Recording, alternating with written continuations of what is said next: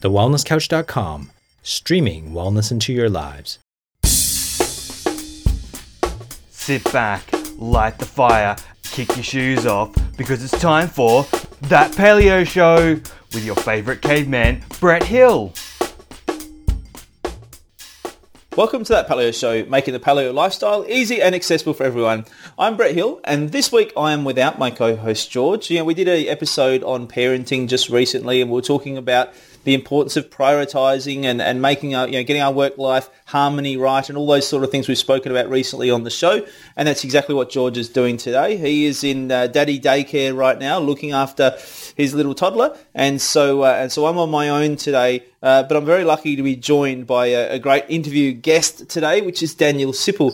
He holds a Bachelor of Health Science in Naturopathy he practices in Ngurawalli, which is on the south coast of New South Wales, near Kiama, where we went recently for our Honest Base Camp, which was a beautiful part of the world.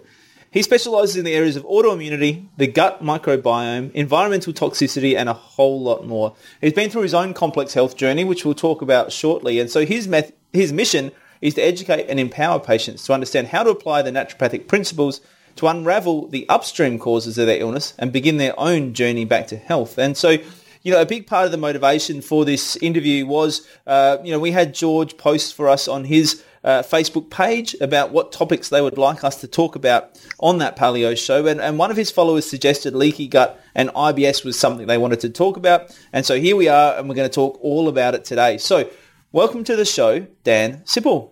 Thank you, Dr. Brett. Looking forward to uh, to having an, an awesome chat today about all things gut related. Mate, it's going to be lots of fun. And I tell you what, I was just looking at your pictures, Dan, and uh, you know you're up in that part of the world, southern New South Wales, near another friend of mine who we've had on the show, Paul Thompson, the barefoot podiatrist. And uh, uh, yes. it, it, must be a bit of a thing up that way. The the long hair, the man bun. It seems to be the look. Is that is that right? I, I, knew you were going to bring that up the first thing. no, that's fine, mate. Um, yeah, no, look, it's um, it does uh, do the rounds, I must say, around the uh, the, the, gentleman down in this way. But um, I've been sporting it for a while now, so um, I like to think that other people are sort of copying me. Yeah, no, just so, joking. So Paul's copying you. That's what we're saying. All right, so good, good, to get that cleared out. I know Paul does listen in, so he might uh, he might tune in on social media and let us know his thoughts on that too. But mate, back to the serious stuff because we have got some serious stuff to talk about, and you're a very knowledgeable person, so I don't want to be too flippant with you. But you know, you've mentioned here your own complex health journey. Let's start there. Uh, what has been your journey for your own health? Mate, my, my health journey started, um, I'm 31 years old now. It started for me back when I was about 16 or 17. Um, prior to then, I never gave a, a, thought, a second thought to health, but um, it all sort of came, you know, um, fast paced and 100 miles an hour in my year 12 year when you're under all that sort of HSC um, pressure that that goes with that, that time of your life and um, basically fell really ill with the um, the good old glandular fever bug, Epstein-Barr virus. And um, it was a real sort of slow recovery after that. But essentially, in a nutshell, it took a good two to three years for me to go, something is really wrong here. i have done all the things that my GP's told me to do. Um, you know, uh, visibly you can tell that something's still wrong with me. Um, I've got very, you know, sort of sporadic symptoms um, like brain fog, um, you know, weight gain, weight loss, um, inability to, to maintain a healthy weight, poor immune function, kept getting sick over and over and over and getting pumped with antibiotics at the time and, and not knowing any better myself at the time. You know, you, you're obviously young and quite naive. just kept sort of falling into that pattern whereby I'd see a different doctor and say, what, what's going on? You know, I had um, glandular fever in my HSC. Now it's two or three years on and I'm, I'm still quite ill. Um, and their answer was more antibiotics and more antibiotics. Anyway, um, cut a long story short, I changed to a more sort of integrative doctor at the time, and um, she was really, I was really, you know, thankful enough to, at the time to, for her to look at, look outside the box of the the standard sort of diagnosis, and um, she picked up straight away that I wasn't obviously obviously absorbing my nutrients and um, that was the first sort of indicator that perhaps there might be something um, gut related more underlying um, so you know a, a, massive sort of test of pathology from that point on and that revealed celiac disease. So i was i think 19 or 20 yeah probably 20 years old um, when i was eventually diagnosed celiac but um, did all the things that the you know the the specialists say to do go gluten free take gluten out completely and you know you'll be fine. Off you go and see you later. So that didn't happen um, for me. So then probably by my i guess early 20s to mid 20s Um, a little bit of health came back to the point to where I could get by. I could, I could, um, you know, function day to day, but I was still um, underweight, um, struggling with energy, still had poor immune function, had terrible gut health because of the, you know, the plethora of antibiotics that I'd been exposed to, and just wasn't thriving. And um, also by that time, you know, there was other autoimmune symptoms that sort of came into it, such as um, psoriasis and chronic fatigue and joint inflammation and all this kind of uh, myriad of symptomatology, which, uh, you know, now as a naturopath, I look back and, and think, oh, of course, um, you know, that that's going to take place when you've, when you've got a gut that's just been through the, the wars and been shot to pieces with antibiotics and um, is now quite leaky and porous and so on and so forth. But um, it was it was probably around that time that I started to see that perhaps there wasn't um, a really strong, um, I guess, treatment plan and protocol from the, the Western Orthodox approach for people like myself that really didn't fit the criteria. So because I'd been diagnosed celiac and was on a gluten-free diet, Western medicine had lost interest in me at that point because it was like, okay, you, you, are meeting the criteria, health should be good. But I mean, to look at as I say, underweight, um, poor energy, really poor immune function, mental health, the, the full gamut, Brett. So um, that's when I started really to, to open up the books and, and to, to read and get online and, and, and research as you do. So I've, i guess in a nutshell, I've got a pretty classic sort of autoimmune um, story, but it, it definitely had that, that infectious sort of trigger point at the start and it took a very very long time to um, to really sort of go back through and, and, see where all the weak links are around the body and do lots of functional testing and seeing lots of naturopaths and integrative doctors and um, eventually doing a, a six year health degree. Yeah, well, that, that's one way to go about fixing it, isn't it? To, to jump right in. But I'd love to go back to the start, right? Because obviously, yeah. talking about glandular fever, Epstein Barr, you know, often there's sort of uh, chronic fatigue associated with that as well. And, you know, these do seem to be topics that aren't necessarily always well understood by your conventional GP. Um, and yes. as you said, they sort of have some limited tools in terms of approaching that. And when those don't work, sometimes uh, it can feel as the uh, as the person, you know, being presenting to these health practitioners, sometimes it feels like there's almost a little bit of doubt as to whether, as to how genuine these problems are, as to how much this is affecting you, as to you know this symptomatology that's going on and on. Yeah, did you experience that? Like, did you feel like there was sometimes a little bit of doubt around whether you really had conditions or whether it was in your head or whether you know you were playing it up to be more than it was those sort of things Mate, undoubtedly that that was. I'm glad you brought that up because un, undoubtedly that was the, one of the biggest things that I, I, can remember. You know, sitting in front of the um, the, the the gastroenterologist, um, you know, 2005, 2006, and just having both him as well as you know family members just looking at me like, you know, you, you you're sort of yanking, you know, yanking the chain a bit, so to speak. And you know, is it is it is it really there, or is it kind of in your head a little bit too? You know, you're making it up perhaps a little bit. And don't get me wrong, you, you go, you definitely go through those periods where you're like, maybe it is a little bit in my head and maybe the doctors are right. Um, yeah. But I think intuition always pulls you back. And that's the thing. Once I sort of went out on my own, the intuition came in and, and, you know, kept coming in and saying to me, no, no, no, go to the books, you know, read about rebuilding the body, um, you know, look, look to food, look to diet. And then I found herbal medicine and that was a game changer for me. Once I started bringing in the herbs in, you know, the immune modulating herbs and uh, the antibacterials and started cleaning up the body and detoxifying the body and then felt a difference. That was when I was like, aha, okay, now now I get it. I, I this is not just a hippie thing, you know. Yeah.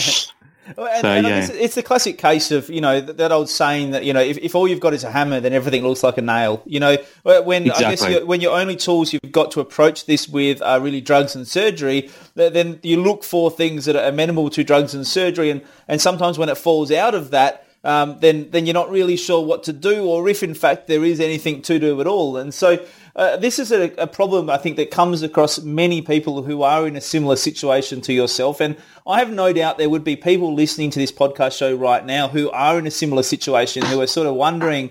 You know, what do I do? I've kind of tried everything, and many of them will have done the conventional approach. Many of them will have already tried some alternative therapies as well, but they're kind of still in that point of being stuck and not getting where they want to be and having people doubt them.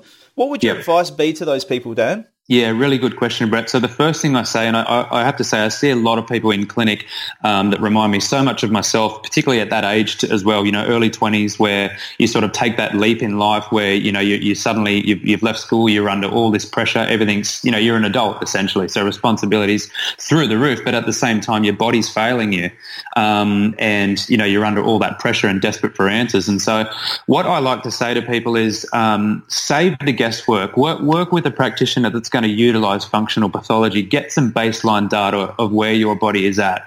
You know, um, Hippocrates said it, as you well know, 2,000 years ago, everything begins in the gut. Start with a really good um, digestive stool analysis, comprehensive um, panel there where you look at all your, your inflammatory markers, um, you're screening for dysbiosis, you're looking at intestinal permeability, um, you're looking at the spread of good and bad bacteria.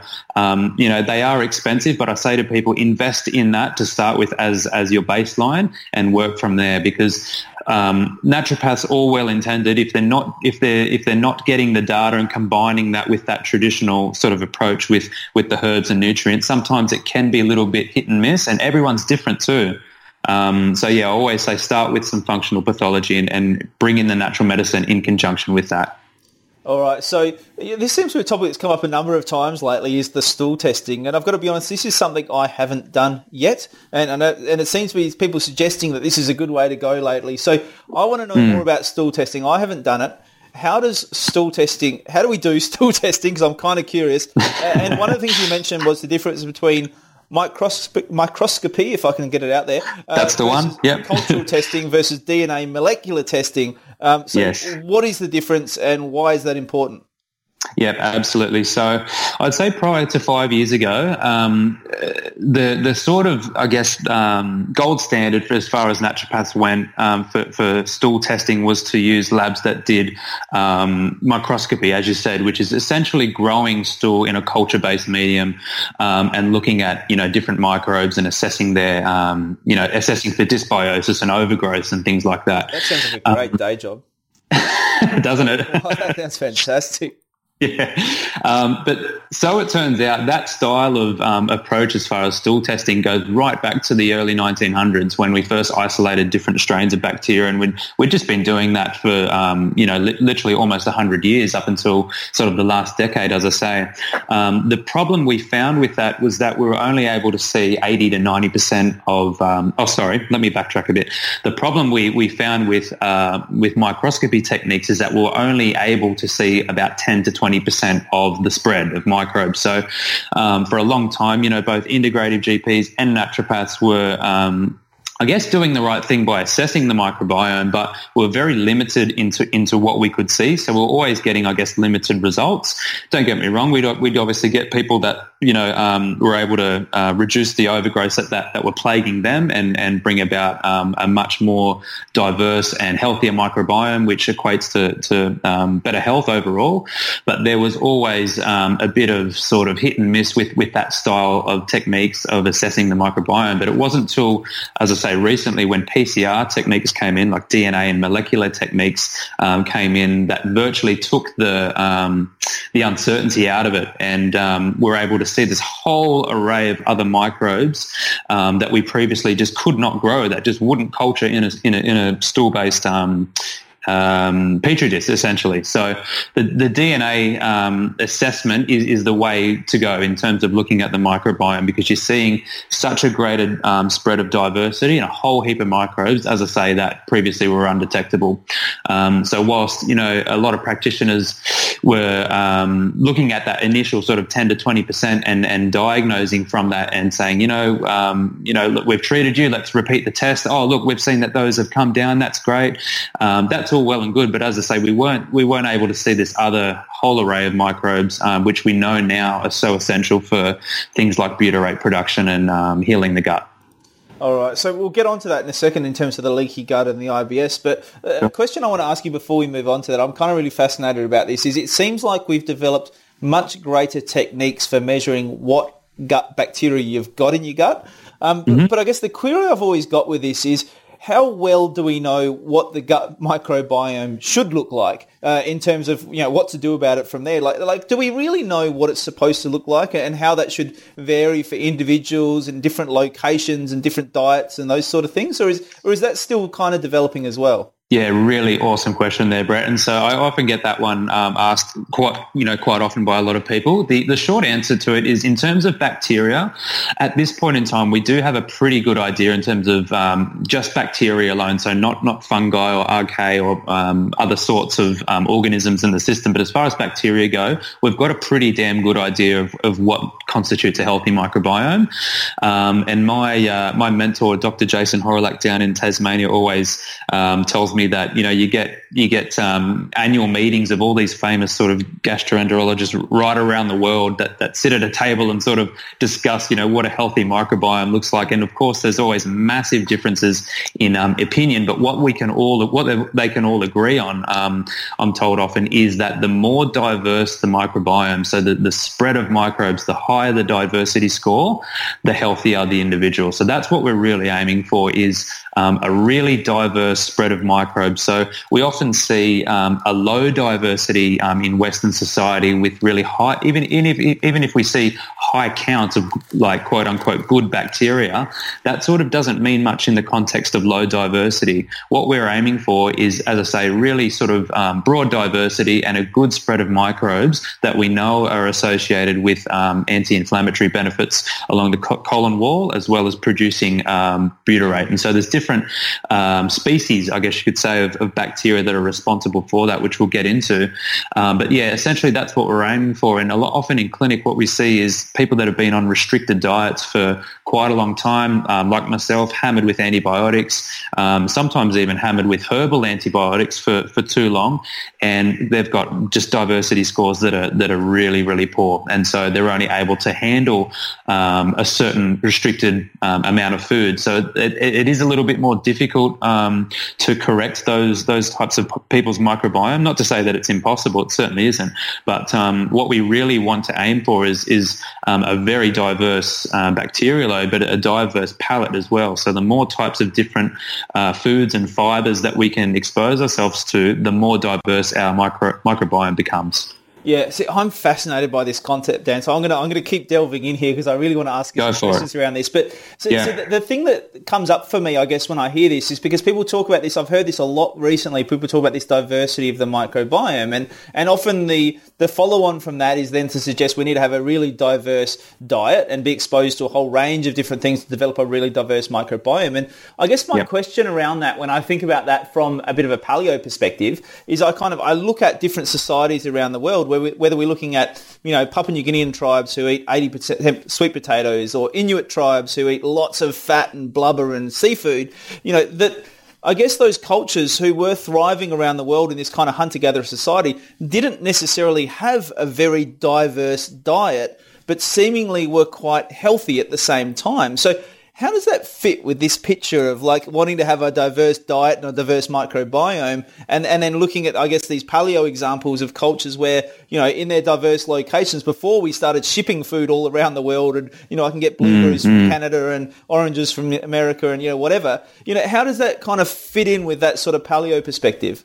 Yeah, sure, sure. Really good question. So the consensus is there is that they weren't bombarded with the the insults that we are today in in this this modern age. So, for example, anything that can sort of affect microbiome diversity above and beyond diet um, is is really the the sort of um, the thing we're talking about in terms of the differences between our, our Paleolithic ancestors and you know ancestral hunter gatherer tribes um, that had good diversity scores. We know um, compared to, to modern society and so we got to we got to you know consider things like the antibiotics in the food chain, um, pesticides and herbicides. Stress alone can can um, lower diversity scores. Stress alone can um, increase you know the the tight gap tight gap junctions that line the gut and therefore increase um, intestinal permeability. So I think um, the overall sort of take home message is that anything that's um, you know ab- above and beyond diet that can lower diversity, we have to factor in there when we're looking at the you know the the juxtaposition between uh, the diversity of a, a, modern sort of age human versus you know someone ten thousand years ago. Um, does that sort of answer the question? I hope yeah, I. I think so. I think so. I think it's a. I think it's an interesting um, conversation to have. Like, I can sort of see both sides of the equation on that one. So I'm going to be really interested to see where that goes in the next sort of decade or two, I reckon, because it's a it's a really interesting, yeah, it's a really interesting sort of juxtaposition, I reckon, those two ideas. But let's move yeah. on because we want to get to the actual listeners' question now that I've got all my questions out the way because you know I just need to do that. Uh, but but the link the link then between the microbiome, leaky gut, and IBS. Let's talk about that, Dan.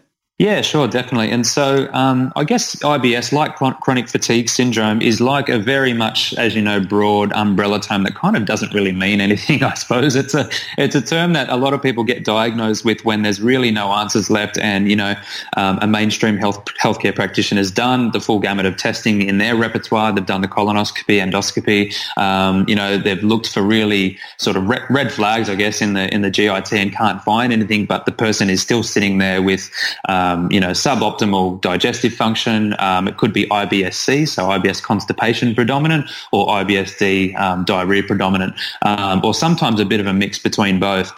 Um, and so what we often find as natural healthcare practitioners is that there's usually an infective trigger that kind of um, starts that plethora of symptomatology. And so it's often, um, a, a, a, I guess, a matter of looking really outside the box and, and doing things like the comprehensive digestive stool analysis, um, as well as the leaky gut wall test to, to work out the degree of damage and to work out if there are st- still some stubborn infections causing low-grade chronic inflammation um, and really working from from there to, like I say, um, increase the, the person's palate from eating, you know, four or five different foods to obviously, you know, um, you know, 30, 40 different types of species of foods per week, which is uh, what we're really aiming for to increase diversity. And so, um, yeah, I mean, it's, it's, it's one of those things, Brett. It's pretty frustrating as a practitioner, um, as well as for, for people that are going through it, that are just stuck with this, this, this term. And then they start to attach to it and say, you know, this is me. I have this. And it's like, no, that's, that this is your, this is your, this is an imbalance, essentially. It's an imbalance of good and bad flora. And we're going to do everything we can to, um, to look at the underlying drivers and to, um, you know, put a custom protocol together for that particular person. And, you know, there seems to be sort of a couple of different schools of thought around how to go about healing this and sort of improving this gut microbiome as well, where, eh, eh, you know, some people seem to be wanting to go straight towards the, um, you know, probiotics and changing the diet and really trying to get that balance right. Um, mm. And others are sort of saying, well, actually, you know, you might actually be doing damage by going that way. You know, it may be that you need to heal your gut lining first before you're ready to start introducing some of these probiotics or kombuchas or sauerkrauts or whatever people want to introduce in. Um, you know, what's your take around that debate? Do we need to be careful with the fermented foods and the probiotics? Mate, we re- I'm glad you brought up. We really do. I think I, I, I, see it just all too often, and I remember going through that myself, um, jumping into things too quickly, and especially when there is that that underlying dysbiosis still present, and then bringing in lots of um, you know species of bacteria which we're not really sure um, what constitute you know, a, a glass of kombucha or um, or sauerkraut or whatever. We're not really sure um, what sort of strains we're ingesting in them. And so, if we do have a dysbiosis, by all means, those sorts of live bacteria in those counts can absolutely upset the the balance. Um, it doesn't happen in everyone, but that's why again I, I do sort of come back to the, the the functional data and starting with a good baseline to to know the spread of bacteria. And so, if we see someone, uh, for example, with an overgrowth of, of yeast, the, the last thing we're going to want to do is, is to bring in lots of kombucha. And, um, you know, I get a lot of people sitting across from me in clinics saying, well, hang on, I, you know, I hear about this all the time on the radio, on the TV. Isn't this good for the gut? You know, it's just tagged as a, a gut friendly kind of item. And it's like, yeah, it can be. Um, but it's not for everyone at, at any time, you know? Um, so that comes back to individualization. It's always about the individual person, their story, their unique gut makeup, um, yeah, and you just have to really work with that. And I've seen the fermented foods do really, really good things in, in having said all that once the person um, has a healed gut and is tolerating a more broad, diverse kind of range of foods. Um, absolutely, because we know like a probiotic, a fermented food item um, is going to contain a large, you know, large amounts of um, good bacteria that, that have a beneficial action on their way through. And that kind of leads me into another point, Brett, about um, a bit of a myth around uh, fermented foods and that um, a lot of my patients um, and a lot of the general public too, don't get me wrong, still kind of think that they, they do colonize the gut and they do permanently stay in the gut. And it's like, oh, I had, you know, antibiotics um, for, for two weeks and now I'm going to drink lots of kombucha to repopulate my gut. And it's like, that doesn't, doesn't quite happen like that as much as we wish it did, as much as we wish it does. Um, it's more, it's more that they pass through the gut. They have a beneficial action. They hang around, you know, between seven to 14 days and then they're out of there, out of there again. And so, um, what I really like to do is to re- educate people around it and say, no, we're, we're going to put a strategy together that's going to feed up the good bugs that are probably just hanging on in your gut um, that you've been born with to, to, to produce those actions for you so you're not relying on taking a probiotic for the rest of your life that doesn't hang around. Um, so there's that. different methods. Yeah, yeah. There's me too. There's there's different methods we can we can use to to feed up the the indigenous populations of good bacteria.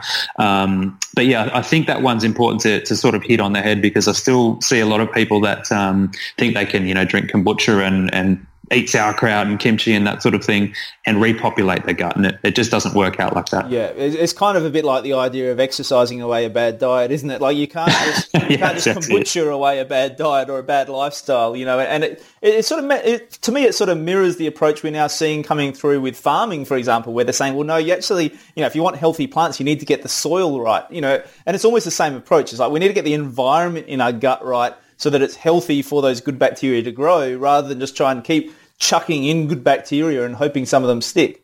Exactly right, Boom. That's exactly right, and I think that kind of feeds back into the the what we were talking about earlier with the hunter gatherer tribes, and that they, they're starting life with very good native bacteria. They're not hampered by um, C sections and um, you know um, formula feeding, which which you know by the same token are needed in, in in some you know in some circumstances. Don't get me wrong, but um, just the insult in Western society in this day and age on the microbiome compared to that of our Paleolithic ancestors, it's chalk and cheese you know. Um, Absolutely. And, I, and, and yeah. there's so many different ones. You know, your chlorine in the water, and then you know cleaning products, and it, like there's so many different things that can have an impact on our gut as well. Now. One thing I want to ask you about, because we're, we're, almost out of time. This is going so fast. You're just sharing so much good stuff. But I, re- I, really want to ask you about going grain-free or legume-free long-term in terms of impact on the gut, because this is something that sure. gets talked about a lot. And we've seen people talking about, for example, safe starches or, you know, all these different concepts around making sure we're, we're fueling those gut bacteria. You know, what's your take on that? Yeah, really, really good point, Brett. Um, I guess the, the sort of my, my point on that is uh, I can definitely see the need for a restricted diet as as a baseline sometimes. So, for for instance, if someone comes in and they've got a plethora of gut symptoms, they're not absorbing their food, they're reacting to absolutely everything, that's when a restricted diet, you know, um, should and can be used and is quite beneficial to kind of just clean the slate, strip it all back. Um, you know, sometimes that looks like a gluten and dairy free diet. For others, it looks like a low FODMAP diet. Um, but in a nutshell, long term, what we see is we, we tend to find um, people sometimes, because they reach a level of comfort, they attach themselves to those types of diets and they, and they can stay on them too, too long. Um, and what we kind of see in terms of their, their diversity scores and when we look at their, their stool test is that if that has gone on for, for, I'm talking, you know, sometimes like a year, two years, three years, where people are on really, really restricted diets, certain bugs in the gut responsible for, for feeding off of different types of fibers and mucilages and gums and pectins and that sort of thing that we get from a, a broad diversity of dietary fibers and plants, they start to go extinct. And once they go extinct, the microbiome loses diversity, and then that alone is associated with, with poorer health outcomes. So, I guess, as I say, long term, it's probably not such a good idea to, to stay on a restricted diet. If you're finding that you're only tolerating a, a small range of foods, it's usually because there's an underlying underlying factor to that, and that's where you need to work with a with a healthcare you know practitioner to, to get to the root cause. Um, but by all means, you know sometimes you know people uh, do definitely benefit and and get back to a level of comfort where they can function from a restricted diet, and then slowly but surely as they start to repair the leaky gut wall, balance the microbiome out, um, they can then start to bring in the the foods and the fibers um, that they're reacting to. But but now um, that they you know can start actually feeding their, their good bacteria because in essence our, our good bacteria they need fiber to thrive. It's just that simple. And they need different types of fibers, like I described. So your gums, your pectins, mucilages, and things like that. And so um, that kind of feeds into to the legumes. So there's a, there's a lot of debate, and there has been a lot of debate over the years, uh, which you know people like yourself and, and myself have watched in the paleo community. Um, and don't get me wrong, I always start people with with a good, you know, real strict sort of paleo template, and then we increase it from there. But I do like to see the legumes come back in eventually uh, because they do have that that beneficial action of feeding butyrate producing microbes um, in in the gut and uh, a lot a lot of those microbes when people first come to me we do the stool testing. They're usually ones unfortunately that have, that have suffered the most from the antibiotics and restricted diets. Yeah all right. So let's define what we mean when we say restrictive diet right? Because i'm really curious about this. So i'm I'm a, i eat a paleo diet predominantly you know not 100% of the time but the vast majority of the time and so, you know, some people would define that as a restrictive diet. I tend not to define a restrictive diet because I had a really broad range of, um, you know, fruits and vegetables and nuts and seeds and meats and all those sort of things. And so, sure. if I've been doing that for, let's say, 10 or 15 years, which is probably what I've been doing it for, you know, I feel like my health is really good. You know, I feel like everything's going well. You know, is this a reason? You know, is there enough reason there for me to say I should stop doing that, or should I be going and getting a you know a stool test to see, or or should I just be happy that my health is going well, everything's feeling good, and that maybe this is just working for me? Yeah, look, really good question. And I think, you know, the old saying, if it's not broken, don't fix it. And so if someone sits in front of me and, and they're, they're, they're saying they have got good energy, um, they're, you know, they're, they're pooing once or twice a day, um, there's no pain, there's no inflammation, there's no mucus, there's no bleeding, there's no malabsorption, etc., etc., then it's not, it's not worth going down, you know, that path. So um, I guess it, it is individual at the end of the day, Brett, but um, but yeah, I mean, in terms of a restricted diet, that's usually the folks that I see that they're eating brown rice, um, they're eating maybe one type of green, um, one type of fruit. Um, they can only handle, uh, you know, um, you know, pork, for example, or something like that, and, and they've been that way for a long time.